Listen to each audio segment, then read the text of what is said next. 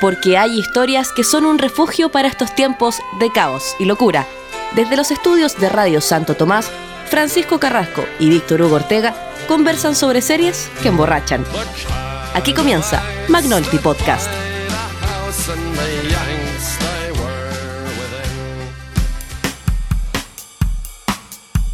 I wondered about that with my father. He shot himself. No note. My mom mailed me a letter. She left instructions on how to use the washing machine and to watch out for the purple snakes in the dryer. Now you can hire someone young and cute who thinks you're God. Won't that be nice? Henry, why don't you come hunt with us? Henry. I'm worried about Denise. I want you to take her to a movie. You're not gonna leave me. Are you? Oh, someone's having a rotten night. Hola, hola, ¿cómo están? Estamos dando comienzo a un nuevo capítulo de Magnolti Podcast acá en Radio Santo Tomás en www.santotomás.cl y ahí ya escuchábamos un fragmento del tráiler de la serie Olive Kitteridge dirigida por Lisa Cholodenko en el año 2014, serie de HBO que estaremos comentando hoy día en este programa con Francisco Carrasco Sanoco. ¿Cómo estás? Muy bien, maestro. ¿Y usted cómo está? Bien, se repuso de la, de la discusión del otro día, ¿no? Tuvimos que ahí dirimir, dirimir la post. Un post ahí intenso. Los sopranos nos provocaron esa. Sí, es que, esa, me agarra y el espíritu de Tony se apodera de mí. Muy bien.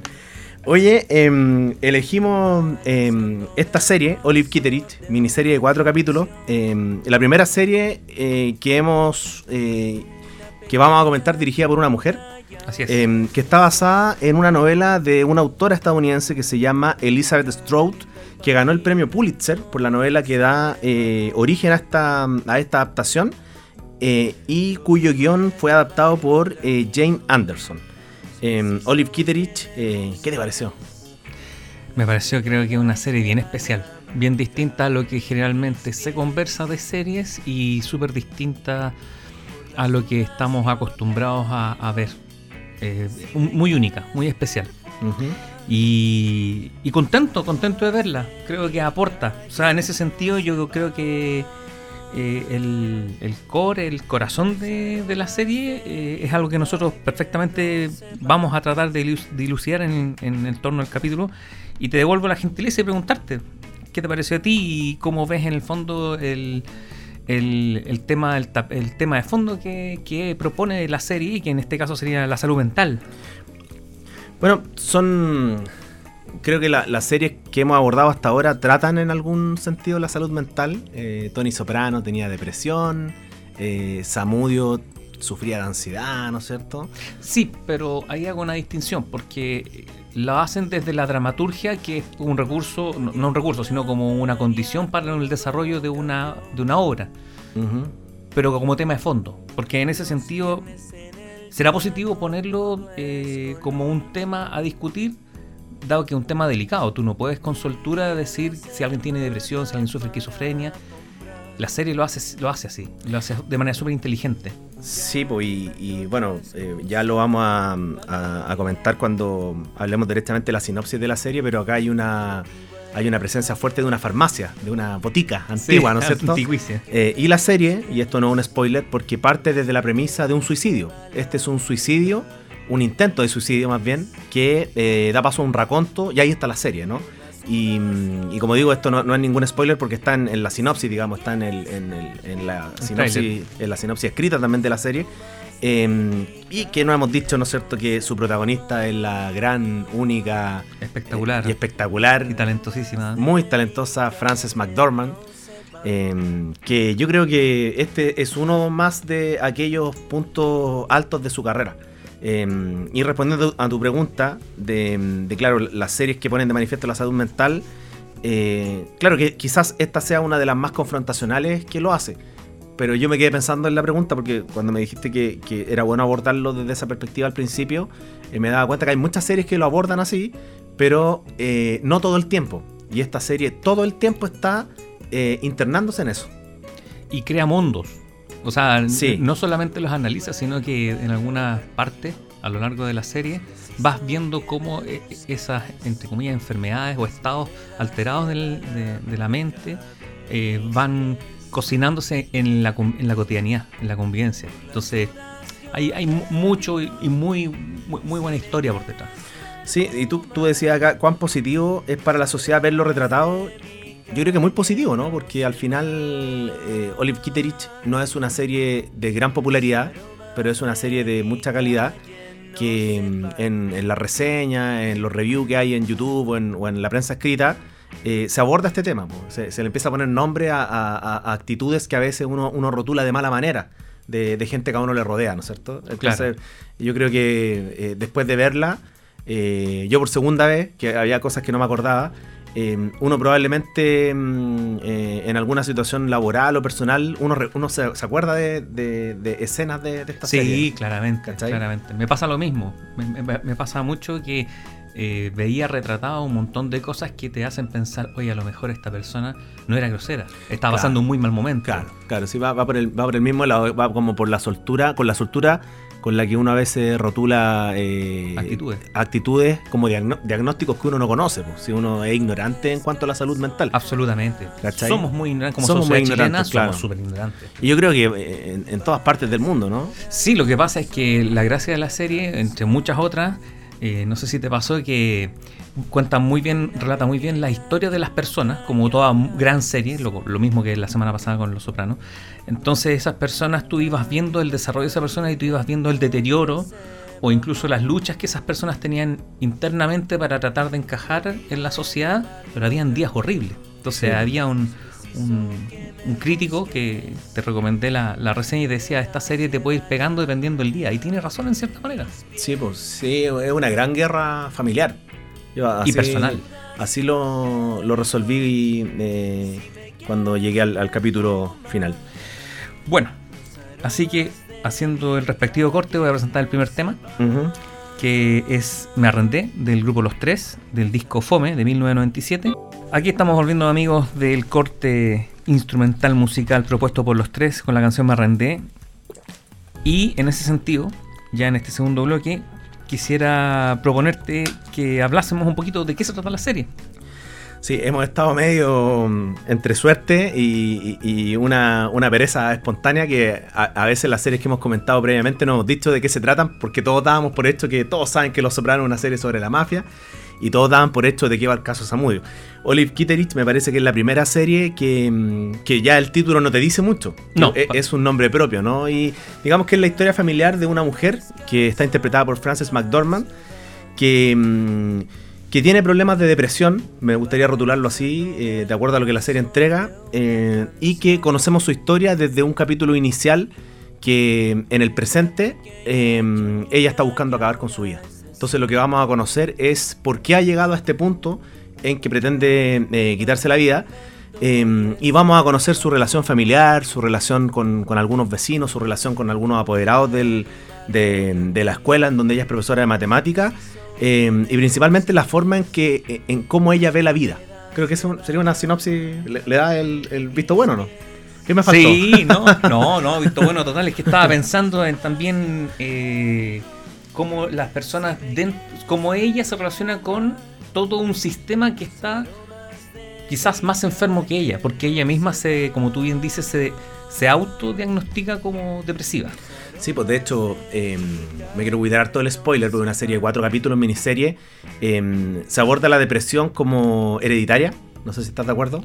Porque cada vez que ella ve la posibilidad de enfrentarse a lo que le pasa, eh, habla de- del papá, habla, le, dija- le dice al hijo, eh, eh, qué sé yo, la, la mamá de tu, de tu papá, ¿cachai? Ella encuentra respuesta en ese presente, en, en el pasado. Sí, y también encuentra explicación a su propia vida mucho a través de las enfermedades y, pasa mucho. Voy a hablar a título personal. con, con- con harta con harta soltura y no y, y no y no, no dejando un poquito la vergüenza de lado que es muy típico en las casas chilenas no deja lo que eh, tiene depresión el tío entonces el tío se levanta tarde eh, no, no ejerce algún tipo de trabajo etcétera somos muy sueltos para decir que alguien tiene algún tipo de enfermedad o el tío es loquito Claro. y, y confundimos esquizofrenia con bipolaridad, etcétera. Eso, Eh, eso funciona bien en la serie porque mm, esto está en, eh, en, en la localidad. ¿En qué localidad sucede esto? Está en el estado de Nueva Inglaterra. Nueva Inglaterra. Nueva Inglaterra, en un pueblo de Nueva En Inglaterra. un pueblo de Nueva Inglaterra que, bueno, Nueva Inglaterra, eh, si mal no me parece, es, un, es como la América profunda, no, es- no es esa América eh, citadina, No poderosa, no es San Francisco, no es Los Ángeles, no es Nueva York, que es, una, es un, un lugar más dado a la parte rural. Eh, de hecho, ella es profesora de matemáticas, como tú decías, de una escuela bastante pequeña dentro Claro. de, de lo que puede ser Estados Unidos. Y, y es un pueblo en el que todos se conocen, la gente se encuentra en la farmacia. La farma- la- sí, pues la farmacia eh, Eh, la, la farmacia del pueblo. y funciona como un punto de encuentro donde todos los personajes que van a la farmacia son muy especiales. para, para no dar spoiler, Pero, pero. pero sabéis que eso, eh, bueno, tú sabes, vivo en Mayoko y también hay una farmacia de Mayoko. Perfecto. Y, y es verdad que uno se encuentra con la gente en la farmacia de Mayoko. ¿Va- ¿Hacen vía social, como dijo el ministro? Eh, se dan cosas así como, oye, esta receta está vencida eh, en, en algunos tiempos, después eso cambió, y es como, mira, ya te voy a vender el remedio y tráeme la receta la próxima semana, ¿cachai? Que es una cuestión que en Santiago no se da, po, No. ¿cachai? no. Es como, y todavía farmacia Mayoco, y no de las grandes cadenas, ¿cachai? Entonces yo cuando vi la serie la primera vez reconocí esa realidad. Ya. O sea, eh, eh, lo que está puesto ahí eh, es una cuestión universal de algunos, algunos pueblos pequeños, ¿cachai? De hecho, es gracioso porque me acordaste de las primeras escenas donde está, bueno, trabaja el marido de- del personaje de Francis McDormand, de Olive Kitteridge, que se llama Eh, Richard Jenkins es el actor. Y en la, en la ficción es Henry. Y eh, ese actor eh, actúa muy bien como contraparte de Francis McDormand. Sí, es su, su esposo. eh, que alguien podría decir, veía unos comentarios por ahí, qué paciencia tiene el hombre. Pero. ¿sabéis que una cuestión interesante, como, como así como una primera lectura que me, que me tiro la serie, es que eh, este, este personaje eh, también eh, padece de una cierta depresión.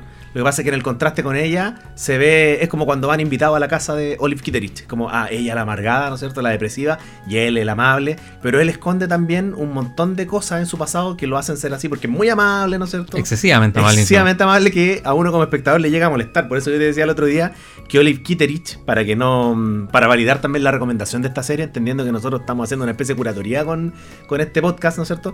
Es una serie que, a pesar de que los temas que tratan, a lo mejor alguien podría pensar, ah, ¿por qué voy a ver esto? Y es porque tiene mucho humor la serie. Tiene un humor muy fino, ¿cachai? Pero muy corrosivo. muy corrosivo, sí. O sea, es que en ese sentido yo creo que parte de la gracia de la serie es que no, no tiene concesiones. Siempre trabaja, No. en, siempre trabaja en una línea. ¿Te pasaba eso que en alguna escena, eh, sobre todo en las escenas de comida o de, de almuerzo, decías, oye, ¿cómo va a reaccionar este personaje? ¿Te vos más honesto? Mira, de repente corrígeme fuera de, de, de- de jornadas sobre si me pongo muy personal, ¿no? Pero había escenas, compadre, que me acordaba de momentos de mi vida en que yo lo único que quería era agarrar el plato, mandarme a cambiar. Pero es que todo, yo creo que eso no. Ya, ok. Sí, o sea, pasa, pues. Sí. Pero Que- sí, pero pa- pa- pasaba muy comúnmente en la mesa de Olive Kitteridge. Y lo otro que, si tú lo piensas, ella se autodefine de depresiva. Tú también te das cuenta que él tiene un rasgo muy depresivo y son profundamente contrarios. sí, Hasta el punto de ser complementario, porque no era un mal matrimonio dentro de todo. No, claro, y, pero yo. Uno reconoce esa figura de la, de la mesa, ¿cachai? Eh, en la cual comen. eh, y es, también es universal porque al final, cuando hay problemas de conformación familiar, eh, ahí es donde se ven, po, porque en, en la antigua sociedad sin smartphone era el momento en que tenía que estar ahí, pues, ¿cachai? Uno no almorzaba en la pieza, ¿cachai? Uno, uno No, pues, era sagrado ese, ese... O sea, yo creo que sigue siendo sagrado comer, pero la, la introducción del teléfono lo que te quitó es en el fondo. el, el tiempo muerto, po, el- no, el- no, y no, y también la visualización del otro. O sea, si tu hijo come mal, lo vas a corregir. Si tu mamá anda de mal humor, te vas a tensar. Si tu papá anda enojado. Era un momento súper revelador la comida.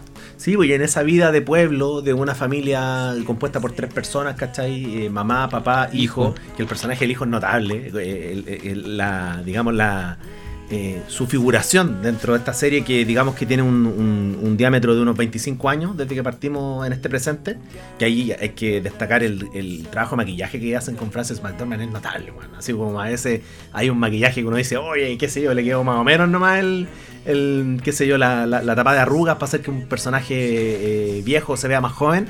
en este caso, eh, no sé si cachaste, pero fino, fino, cuando ella de repente la vemos en un flashback como profe de matemática, con qué sé yo, 40 años, y, y le, le compráis que ahí Frances McDormand se ve como una mujer activa, profesora de matemáticas. Me pasa más con el personaje por cierto evento que le sucede a lo largo de la serie con el personaje el marido. Es que yo creo, que- yo creo que es una. O sea, es una A lo que voy es que el personaje marido tiene, le pasa algo, para no hacer spoiler, y esa condición de él cambia. Dándote la razón con Francis McDormand, eh, encontré que el trabajo que hicieron con el marido fue muy bueno. Y con, y con todo, en realidad, la locación también funciona muy bien, los colores, eso lo, lo- lo vamos a hablar eh, lo, lo vamos a hablar más adelante, pero, pero el trabajo de artístico de la serie está impecable.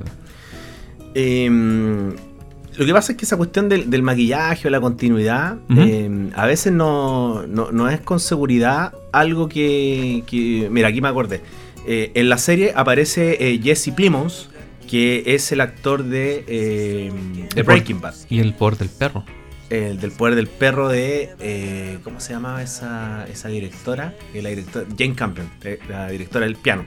Eh, lo que te quiero decir es que mm, eh, tú sabes que hay una película de Breaking Bad que se llama El Camino, que supuestamente en la ficción pasa un día después de, de cuando Breaking Bad termina. Es decir, 24 horas después de que. No, no, de no, que- no, de no que- sabía. ya, y aparece ese compadre un día después en la ficción, pero está 10 años más viejo y, y como que ni siquiera hay tanto esfuerzo por maquillarlo para que el universo sea creíble, ¿me explico? Entonces cuando tú veis una serie, ¿se entiende lo que estoy diciendo, no? Breaking Bad termina, sin spoilerar Breaking Bad, Breaking Bad termina y Jesse Plimons, qué sé yo, tiene eh, 25 años, ¿cachai? Ya. Y el camino es lo que pasa al día siguiente del último que viste en el último capítulo de Breaking Bad. Pero está filmado 10 años después. Y el compadre está considerablemente más gordo, está considerablemente más viejo. Entonces no es creíble eso para estos niveles de producción. Entonces Vale. lo, lo que me pasaba con Olive Kitteridge, que veía como una miniserie eh, te podía trasladar a Frances McDormand 35 años, 40 años, 65 años. Y es como, oh, le creo. Le Perfecto. creo a esta maquilladora o a quien está encargado del maquillaje de que esta, este personaje tiene distintas edades en la misma ficción, ¿cachai? Vale. A eso es el comentario. Como ap- aparece el mismo Jesse Plimos, que es un actor secundario importante, igual, es un secundario impo- importante. Es, no podemos spoilerar, pero eh, también trabaja en la farmacia. ¿Te acordaste que no? Sí, no, absolutamente. ¿Sí? Es que yo lo conozco a Jesse Primos hace un montón de años y. comentario súper banal. Él se pegó un, una subida importante de peso de un, de un día para otro. Era particularmente flaquito cuando yo lo veía en una serie por ahí por el año 2008, 2007. Eh, eh, mira, si también tú ves las fotos eh, en, el- en Google, el trabajo que hicieron con Zoe Kazan, que era el personaje que era ayudante de- del marido de, De Olive Kitteridge. de Olive Kitteridge en la farmacia, eh, también, también eh, es súper bueno la transformación que hicieron con la actriz. Tú ves la actriz y es totalmente distinta. Y también lo otro que está muy bien hecho, aparte de la continuidad, es la, la- el arte. Sí, pues, Son eh, 25 años, pues entonces cuando pasas de tener cierto tipo de televisión, cierto tipo de radio, ciertos muebles, hacen muy bien la transición. Sí, pues ahí hay un tema, eh, bueno, que, que acá lo anotábamos, que mm, era como un análisis visual eh, surrealista, si se quiere, que sí, totalmente, ¿no? Que yo creo que funciona súper bien porque tiene una gran directora, Lisa Cholodenko. eh, hay una película de- Lisa Cholodenko con Julia Moore y Mark Ruffalo que es muy buena. Te la recomiendo, es como del 2010, no me acuerdo el nombre, pero lo, lo, lo- pueden buscar, que creo que es una de las pocas películas que ha dirigido en lo último, es del 2010 esa película. Eh, Lisa Cholodenko se llama la, la directora eh, y también ella dirigió eh, algunos capítulos de una serie de Netflix que a mí me gusta mucho que se llama Inconcebible, que es una serie con Tony Colette, ¿cachai? Y ella eh, como directora, eh, en lo que he visto de ella, que ya son estas tres, estas, estas tres ficciones, cuida mucho la parte visual. Entonces creo que Olive Kitteridge le quedó como, como anillo al dedo, ¿cachai? Porque hay una cosa interesante en, en esta propuesta que mm, no sé si estará en la novela, porque esto está basado en una novela que no leímos, ¿no? Exactamente. Em, que tiene que ver con eh, el mundo que ven las personas que tienen algún grado de enfermedad, eh, ya sea depresión, ya sea esquizofrenia, etcétera. Y aquí, sin hacer spoiler, pero claro, eh, esa realidad eh, digamos, coloreada de otra forma, eh, es literal en la serie. Y eso hace que sea una serie muy atractiva visualmente. Yo encontré que Oliver Kitteridge eh, debe ser una de las series estéticamente más bonitas porque Es tiene, muy bella, sí. es muy linda, pero tiene varios elementos. Primero, eh, maneja una paleta de colores, sobre todo en las primeras escenas, ahí se van a dar cuenta al tiro. Me gusta mucho cuando los directores ponen en la primera escena algo sobre la mesa. Y quieren, Bueno, el, el opening de la serie es notable. el opening es notable, pero cuando llega esta situación que apertura la serie, que es este intento de suicidio, eh, el, el ma- el manejo visual que tiene del cielo, de los colores, de las ramas, eh, eh, la misma música, es muy linda. Y después cuando tú vas a- alrededor de estos cuatro capítulos, de aproximadamente una hora cada uno, tú vas viendo que ella, el capítulo 1 se maneja de cierta forma y estéticamente el capítulo 2 es de otra manera totalmente distinta. Sí, pues el capítulo 2 es, yo creo que es como el, es un golpe, ¿o ¿no? Sí, eh, es, eh, como, porque el 1 es como, oh, qué bonita serie, ¿cachai? O, o no, a ver, nunca es bonita. Es, No, no, es no, porque, es que- porque es una serie Claro. amarga, claro, dura. Lo que pasa es que, claro, tú decís, está, está filmada muy bellamente, eso es verdad. Pero claro, no es bonita porque parte de la serie y lo primero que veía una persona que tiene intenciones suicidas, ¿cachai? Claro.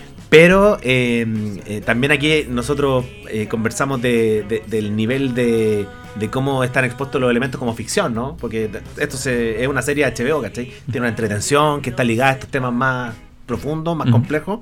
Y el capítulo 2 es como, wow, es como... es como El un- capítulo 2 es, es como el más... eh, no, no es duro. De hecho, creo que el capítulo 2 un tiene... tour de force, como dicen los ¿Cómo eso? Como ¿Cómo? un- una montaña rusa, ¿cachai? Sí, pero, pero a la vez, lo, ¿por qué me gustó tanto el capítulo 2? Porque de alguna forma te, te traslada a este mundo, a esta ficción de las personas que padecen ciertos trastornos. Entonces, tiene mucho manejo a través de los colores, a través de un evento en particular que es este accidente que pasa, eh, el reencuentro con su exalumno, con quien, eh, con quien sufría.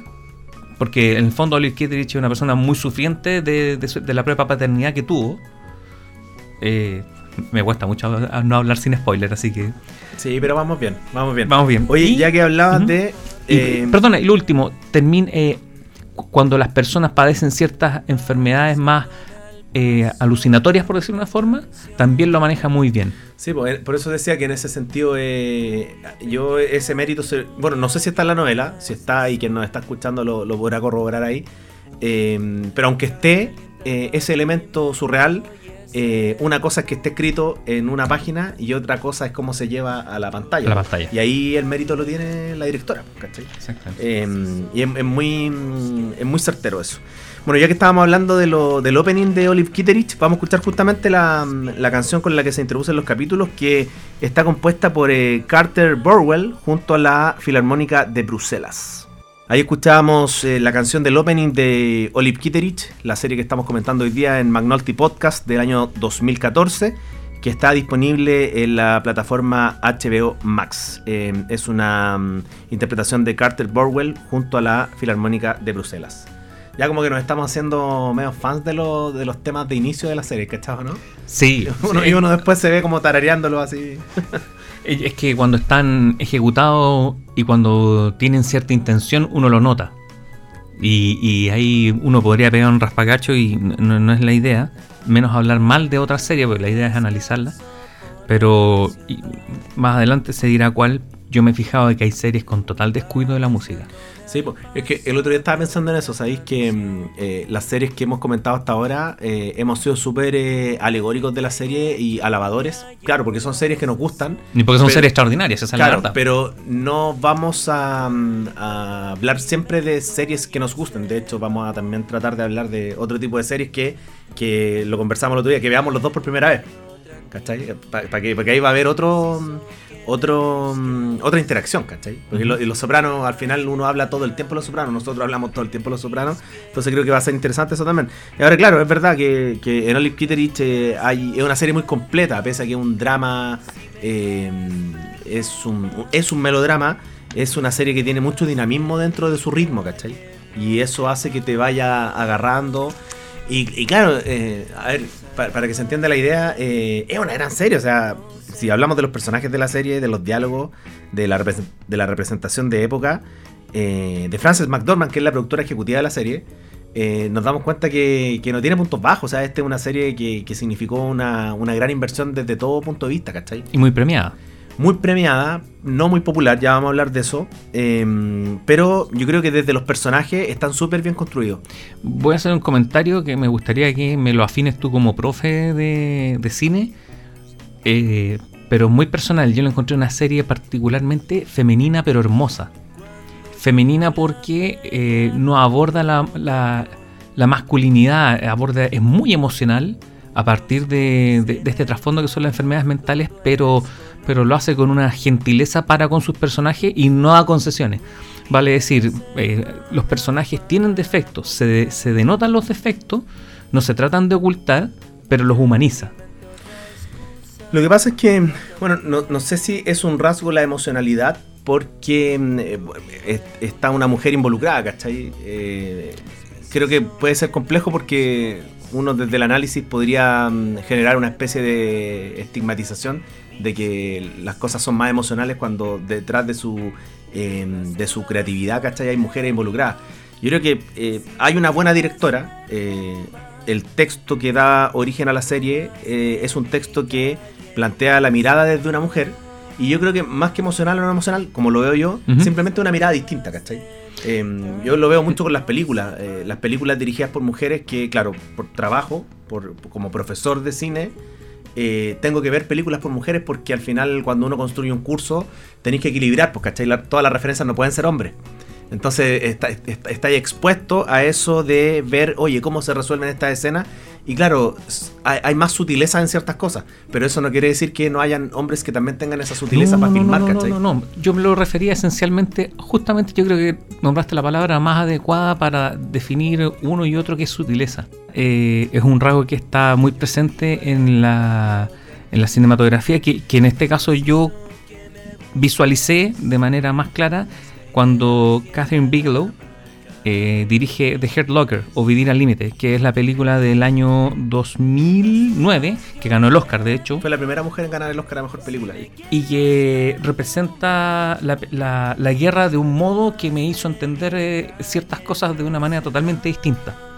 Claro, e- e- ese es un buen ejemplo porque, claro, es guerra. Y, y claro, ahí se entiende que la guerra, en la mayor parte del tiempo, filmada por hombres, buscan algo. La acción. Eh, no sé si todas, pero buscan algo que seguramente va a haber una distinción eh, en lo que busca una mujer, ¿cachai? Pero lo que, mm, lo que yo creo que... mm, eh, o sea, como tú me preguntáis, así como profe, que tampoco la idea es que yo siempre dé la mirada de profe porque uno antes que profe es espectador, po. Ujú. Entonces yo como que me acostumbré a, a- a revisar la- las series o las películas por eh, los modos con los que construyen nomás, ¿cachai? Y después en ese análisis ya posterior, cuando ya viste la serie, decís, ah, qué loco que acá eh, esta directora prefirió, no sé, meter la cámara hasta ahí, ¿cachai? Cuando lo, lo que estamos acostumbrados a ver es que la cámara vaya hasta el fondo, ¿cachai? Son como ese tipo de, de cambios los que a veces se, se, se explicitan cuando veis una serie eh, dirigida por alguien que tiene, que tiene una forma de ver distinta, ¿cachai? Eh, y bueno, eh, acá tenemos apuntado comentario a la, a la performance de, de Frances McDormand, eh, que como decía es la productora ejecutiva y, protagonista de la serie. eh, que claro, digamos que es la figura de la serie. O sea, la, la- serie es muy equilibrada en todos sus actores. De hecho, aquí vamos a, vamos a tirar un, un dato que tampoco es spoiler porque aparece en el afiche de Olive Kitteridge y es que en esta serie malamente se propone a Bill Murray como protagonista de la serie. Y lo, y lo cierto es que es más bien una jugada de publicidad, porque por ahí veía un comentario en YouTube que decía, oye, esta serie es muy mala porque Bill Murray ape- apenas aparece tanto tiempo. Y claro, si tú veías la ficha aparece Bill Murray, pues, ¿cachai? Y Bill Murray es súper secundario en la serie Hiper secundario. hiper secundario, aparece en un capítulo y medio, ¿cachai? Entonces, em, yo creo que. em, eh, y que también es parte de la producción ejecutiva, si no me equivoco. Eh, ¿Qué te pareció lo que hace Frances McDormand acá en relación a otras cosas que has visto de ella, etcétera? Em, me parece que es, es la performance de una actriz impecable, que está absolutamente en la primera línea. Y de hecho es raro que se haya dado el trabajo de hacer una serie desde su concepción, comprando los derechos del libro em, y generando todo. Eh, básicamente ella es como el gran eje y gestora de esto. Em, pero creo que es total ella. Creo que ella es lo más. weón. Igual ahí- tocaste un tema importante. ¿eh? Tú caché que antes, eh, cuando uno leía libros, qué sé yo, de Scorsese, yo, por ejemplo, leyendo a Scorsese me daba cuenta que cuando Robert De Niro ya era Robert De Niro, el compadre compraba guiones. Pues en esa época en que en Hollywood se compraban guiones, ¿cachai? Y se buscaba un director para, para que hiciera ese guion. Que Robert De Niro, para mantener, digamos, su, su nivel, hizo eso, por ejemplo, con una película que se llama El Rey de la Comedia, The King of Comedy, de 1983. Y mm, de un tiempo a esta parte. Eh, me- perdona, disculpa que te interrumpa. De Niro compró ese guion Sí, compró el guion. y le dijo a Scorsese, ven, trabajemos. ah, ya no Claro. cachaba. Sí, porque era algo que se estilaba antes mucho eh, y en la actualidad eh, no lo he visto tanto, ¿cachai? Entonces cuando veo que Frances McDormand lo hace con Olive Kitteridge y lo hizo, bueno, el año pasado con Nomadland, que también es una... eh, es la productora ejecutiva de esa película, para la cual ella busca a esta gran directora que es Chloe Zhao, que también la mencionamos la semana pasada a propósito de Marvel, porque es una directora que del cine independiente pasó a Marvel. Eh, te encuentras con la idea de que eh, son actrices que buscan algo más que actuar, ¿cachai?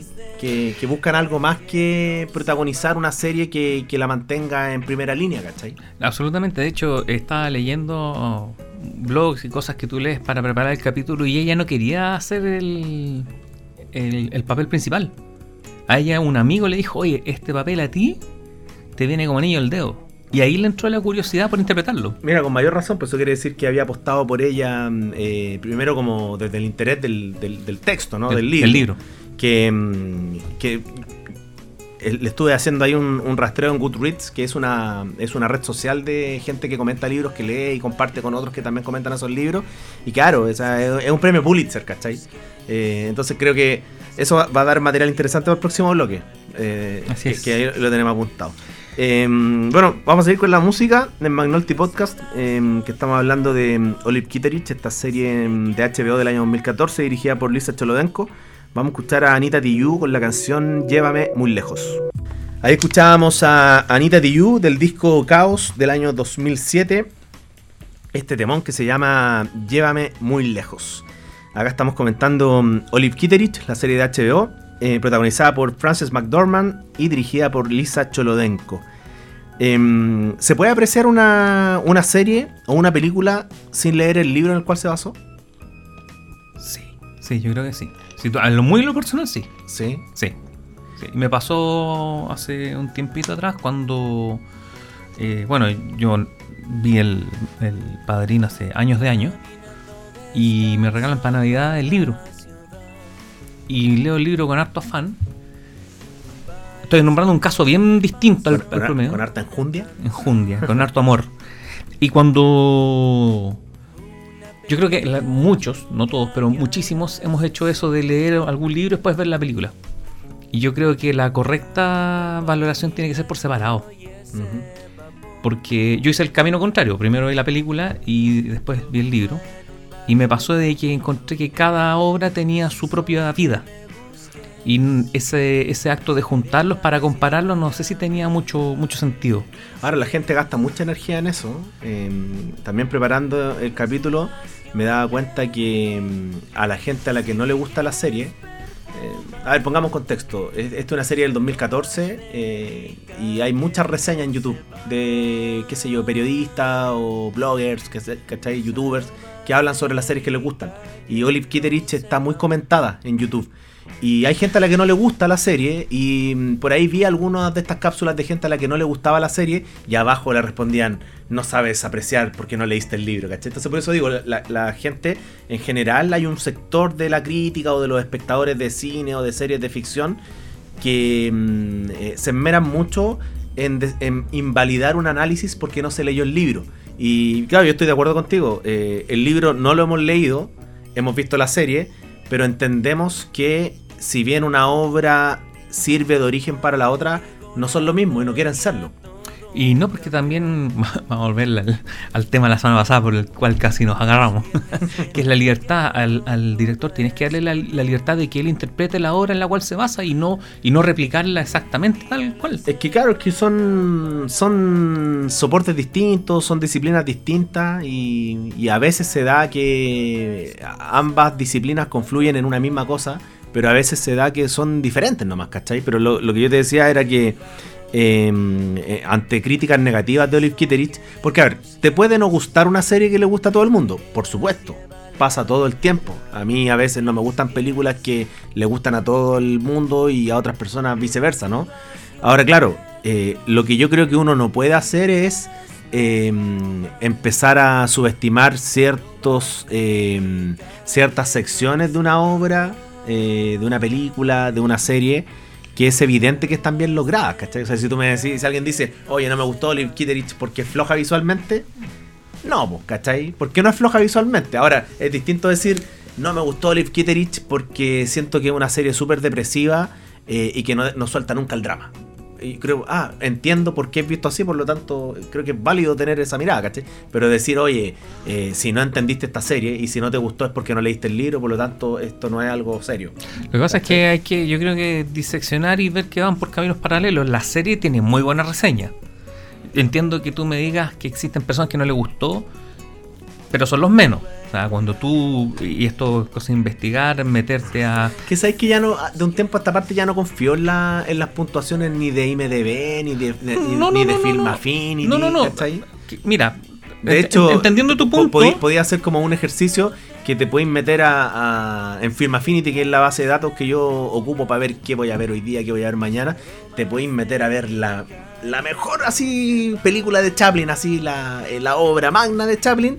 Y siempre va a haber alguien a la que no le gustó. No, por- y no le gustó por razones súper justificadas, ¿cachai? No, está bien, para allá voy. Te puede gustar, te puede no gustar, puede tener muy buenas notas, puede tener incluso razones súper poderosas para que no te guste o algunas que están totalmente desviadas, como por ejemplo la técnica. La técnica sí tiene una razón de ser y... y- y- Sí, pues porque no. Porque es nomás, pues, ¿cachai? Claro, el tratamiento del color, el uso de las cámaras, el ritmo, etc. Pero que no te guste es otro tema. Porque puede que no te guste eh, la historia. La historia igual es dura. Y no, no todo el mundo está dispuesto a ver lo que tú quieres que vean. Hay gente que le gusta Adam Sandler. A mí no me gusta nada Adam Sandler. No me hace reír nada. Lo, Claro, pero, ¿Cachai? pero tú no, no invalidarías a otro al que sí Al le que gusta. al que le gusta, porque Entonces, por es- eso te decía que, que en esa reseña me. Bueno, es que a veces las cajas de comentarios de YouTube son muy benditas. Yo a veces lo paso la raja leyendo los comentarios de YouTube de videos que me gustan. Pero a veces, como que hay gente que se va en unos bolones, ¿cachai? Que tú decís, ¿qué onda este compadre? Porque, digo, la primera reseña que vi de Olive Kitteridge, de verdad, Pancho, la primera es como. eh, No, no es que al loco no le gustara. Decía, sí, mira, le, puse, qué sé yo, en esta lógica de la estrellita, le puso 3 de 5. Entonces, claro, había un fan de la serie que vio eso y encontró que 3 de 5 era poco y le lanzó el comentario al libro. Entonces yo, es una cuestión que siempre pasa, yo creo que en muchas películas o en muchas series, desde Batman, qué sé yo, a Marvel, a qué sé yo, Toro Salvaje, al Padrino, es como, son cosas diferentes, son autónomas, solo que una dio paso y construcción a otra, ¿cachai? Pero no tienen que ser lo mismo, porque hay una cuestión que el audiovisual tiene que hacerse con el tiempo de las cosas, pues, y evidentemente que que no sé, pues imagínate cuando se adapta En Busca del Tiempo Perdido de Marcel Proust en una película de dos horas y media, eh, un libro que tiene 15 tomos, ¿cachai? Obviamente hay que tomar decisiones, hay que tomar decisiones, vámonos más por este lado, saquemos ese personaje, es la libertad que se toman y, y- y claro, hay uno haciendo un pequeño reporteo te ahí dando cuenta que si compraron los derechos de una novela que ganó el premio Pulitzer es porque quienes venden esos derechos saben que eh, esta novela va a estar en buenas manos, ¿cachai? No se lo van a dar a principiantes, ¿cachai? Claro, o sea, tú no le entregas, o sea, si se lo entregas a Francis McDormand es porque probablemente va a haber un buen tratamiento de Sí, él. pues a eso voy. Entonces, por eso te decía que, mm, que a veces me, me chorea un poco esa cuestión de, mm, de los libros, ¿cachai? O- Pero no se enoje. No, nunca. No, mira, yo te iba a comentar algo que tú dijiste pare- parecido a ti. Eh, leí Film Infinity y el primer comentario es no veas esta serie.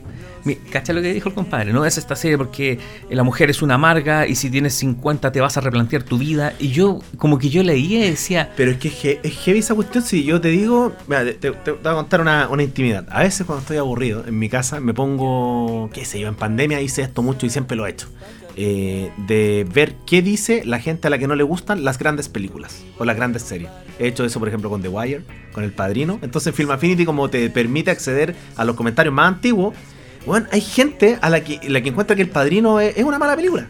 Y es válido, ¿cachai? Hay, hay- hay algunas razones que uno comparte más que otras, pero digo, no ¿Qué es... es una mala película que no te gusta? Que son dos cosas distintas. Las dos, pues tú caché que a veces lo- la, la gente que, que es como bien eh, mm, ostensible en sus juicios, no sé si se cuida mucho del lenguaje, ¿cachai? Ahora, si queréis que, se- que nos pongamos más corrosivos, cuando mm, eh, Alfonso Cuarón hizo Roma, eh, me acuerdo que en Twitter había gente que etiquetaba a Alfonso Cuarón y le decía, de nuevo tú haciendo esta película, ¿quién eres tú? ¿A quién la-?" Alfonso Cuarón, pues, weón, ¿cachai? Entonces digo, en general el, el- el fan de- del cine, de la serie, el fan como pasional, eh, no se deja convencer, pues, porque se siente... Quizás este compadre que tú también me estás diciendo, ah, si tienes 50, lo siente como algo muy personal, ¿cachai? Lo que me da risa es que si lo sientes como algo muy personal es que te importó. Sí, y po. yo creo que ese es el primer triunfo de un artista. te, importó tanto que, que te registraste en una plataforma y quisiste dejar una reseña. Y te diste re- el tiempo. Sí, ahora, igual es- yo, yo sé que estamos haciendo como el, el juego de aquellos que dicen, no, esta película está todo malo, no. Pero es interesante y te, te- te lo planteo como inquietud, si es que en algún momento quería hacerlo, cuando hay gente que te da razones con las que puedes estar o no de acuerdo, pero son razones serias, sin insultar, bien escrito, compadre. A mí el padrino Francis Ford Coppola me parece sobrevalorado eh, como filme. Y uno dice, oh, qué guático que haya gente a la que no le gusta esta película que a mí me gusta mucho. Esa era la premisa con la que yo partía. Pero sí, pues puede pasar. Puede pasar, Puede pasar, si las no son para, para todos igual. Sí, pues. Y eso también es un buen medidor de, eh, de, de que algo. Mira, de que algo puede que esté. De que algo no te agrade, pero está bien hecho.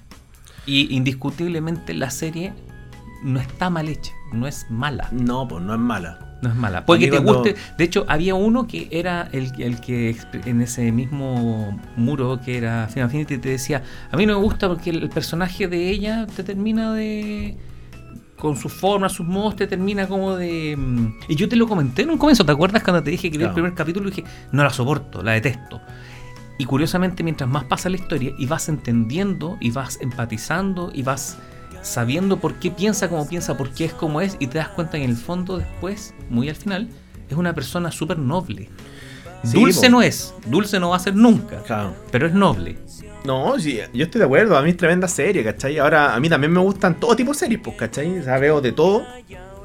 Y hay gente que probablemente lee la sinopsis como depresión, suicidio, eh, qué sé yo, autismo, las cosas que se hablan cuando tú googleas en Olive Kitteridge y te decís, pucha, no es lo que quiero ver un, un sábado si está lloviendo, ¿cachai? No, claramente no. Pero claro, o sea, e- en el terreno de. mm, de mm, que siento que nosotros estamos como muy metidos en el barro ya, porque estamos haciendo un podcast de serie, entonces e- es evidente que para nosotros las series son algo más importante que para otra gente, ¿cachai? Porque a, mí me, me, me, me estimulan para hacer clases, ¿cachai? Tú también estás metido en el terreno del audiovisual, ¿cachai? Entonces, claro, estamos dispuestos a adentrarnos en algo que de primera no nos convenza, ¿cachai? ¿Qué es lo que pasa? Pero aún así yo a veces te, digo que ese ejercicio de ver lo que piensa alguna gente sobre algo que a ti te gusta mucho eh, es súper eh, nutritivo. Esa es la palabra.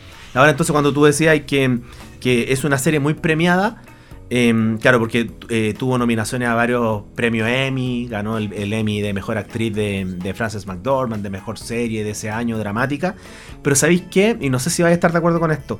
En el, en el mundo actual en que vivimos, eh, es tan vertiginoso la, la cantidad, es tan vertiginosa la cantidad de contenidos que hay audiovisuales al año, que haya habido una serie exitosa hace 8 años, no es garantía de que en 2022 va a ser apreciada igual que en ese año, ¿cachai?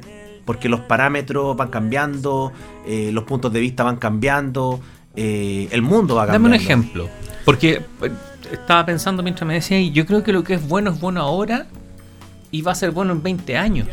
No, no sé.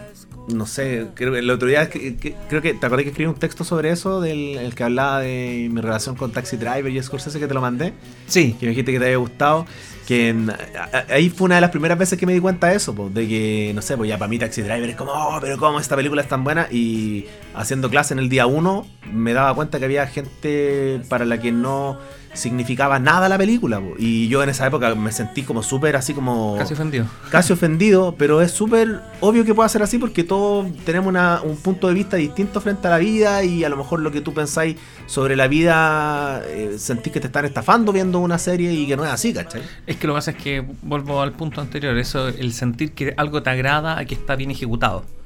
Es que no todos tienen esa, ese, esa posibilidad de hacer esa separación de forma tan marcada, ¿cachai? Entonces, lo que quiero decir es que eh, Frances Mac- eh, perdón, eh, Olive Kitterich, uno se confunde porque como ella es, Ella es ella Olive. es Olive Kitter- Kitterich, ¿cachai? Que sea multipremiada, eh, igual en el vértigo del tiempo, eh, es una serie muy diferente a las miniseries que se hacen hoy, ¿cachai? Absolutamente, pero- Es una serie del 2014.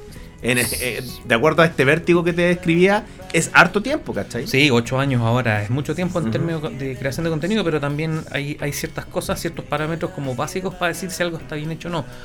Que es la técnica. Sí, pues en eso sí, pues. ¿Cachai? En eso sí, pero tú cachai que, que a veces la gente se deja guiar netamente por la trama. Por algo cuando tú te metías a un sitio a valorar algo, eh, lo que se te muestra es la trama, porque es la posibilidad que tiene el audiovisual para poder eh, estar en, en lo escrito, ¿no es cierto? Entonces tú Pero- decís, ¿te tinca o no te tinca, cachai? Sí, pero por algo en todos los muros, de todo, todo lo que revisé antes del programa, nadie te dice que la serie es mala. Mala, así asquerosamente mala, no dio un 1. No, no, Ya, no. ahí, pero- tenía un, ahí tenía un punto muy básico de que no, no es, no es un contenido ramplón, simplón, malo. Eh, Que a mí gener- no- general, generalmente, perdona, cuando no se le da una gran puntuación era porque la persona no le llegó la serie. Es que ahí es, es otro tema del que podríamos hacer un capítulo especial así como solo de eso. Es que la- de un tiempo a esta parte la puntuación de la, de las series o las películas en los portales de apreciación audiovisual eh, ya se ha comprobado que son manipulados, ¿cachai? Ha, ha habido películas, hubo un- un- una pequeña polémica con una de la, del, del spin-off de Star Wars o algo así, que ni siquiera la serie se estrenaba y en IMDB ya tenía valoración, ¿cachai? Ah, qué terrible, porque ¿no? hoy en día la industria ya entendió que la gente, ante tanto contenido audiovisual que hay, Busca una busca guía. y dice ya, si tiene más de 8, de 8 de 10 o de 1 a 10, si tiene más de 8, seguro que la voy a ver, ¿cachai? Entonces, claro, no son tontos, pues entonces deben de tener ahí sus bots que, oye, ponele 8, ponele 8, ¿cachai? Regístrate. Entonces yo desconfío un poco. Más bien me dejo guiar por alguna, algunas críticas de, de revistas que, que- que sigo, ¿cachai? O de, Perfecto. o de medios digitales o publicaciones que sigo. Ahora sí, Olive Kitterich para mí es seriasa, po, ¿cachai? Seriasa, así que, y como es una miniserie de cuatro capítulos, no le encuentro puntos bajos.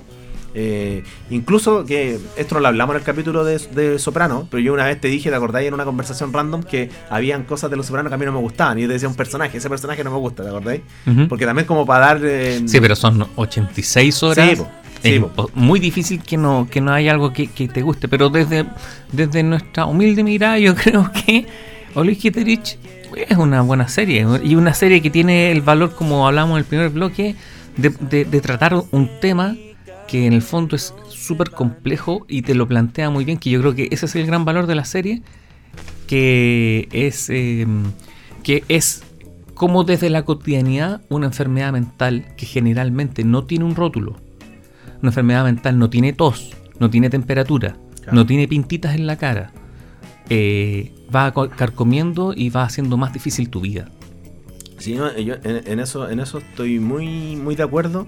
Yo creo que mm, recomendamos esta serie con, con mucho ánimo porque mm, yo primero por ver a una mujer eh, eh, en un nivel de estado de gracia en la actuación, eh, como pocas veces se ve en, en, en las series. Re- respecto a sus películas, ¿cómo anda la serie? ¿Está mejor? En el nivel de en ella. el nivel de en ella. el nivel de ella, sí. Y ella tiene películas. Es como un Federer ella de... Un Federer, sí, pues, en, en Nomadland muy bien, entre anuncios para un crimen, que no es una película que me guste mucho, bien. Pero claro, una de sus grandes películas es, es Fargo, la, ¿Sabes la, lo que la película que después terminó convirtiéndose en serie, bueno, tomó el nombre. Eh, pero sí, pues, ya, ya ver a Frances McDormand en esta, en esta performance es súper valioso y, y también esa idea que planteábamos en el primer capítulo, pues esa suma de reflexión y de que aun- aunque se está tomando un, un tema súper peliagudo y complejo, tiene un tipo de humor que, mm, que te emociona, pues, te, te hace como adherirte Sí. a, la, a la pantalla, que es como el, el efecto soprano, eso de que, oh, cacha lo que estoy viendo. ¿No, no te pasa eso que le habláis a la tele? sí. Me, me pasó que ella en particular es tan extraordinaria que te pasa que transmite mucho con la cara No habla nada y con la cara te Sí. lo dice todo. Y juega mucho con los silencios. en la Juega serie. mucho con los silencios en la serie, lo hace también, creo, en Nomadland, si no... En una película no tenía tanto diálogo porque ella con su capacidad transmite y la serie... La serie hubo varios momentos en que me dio como vergüenza ajena, era un humor muy, muy británico, encontré el humor que tenía.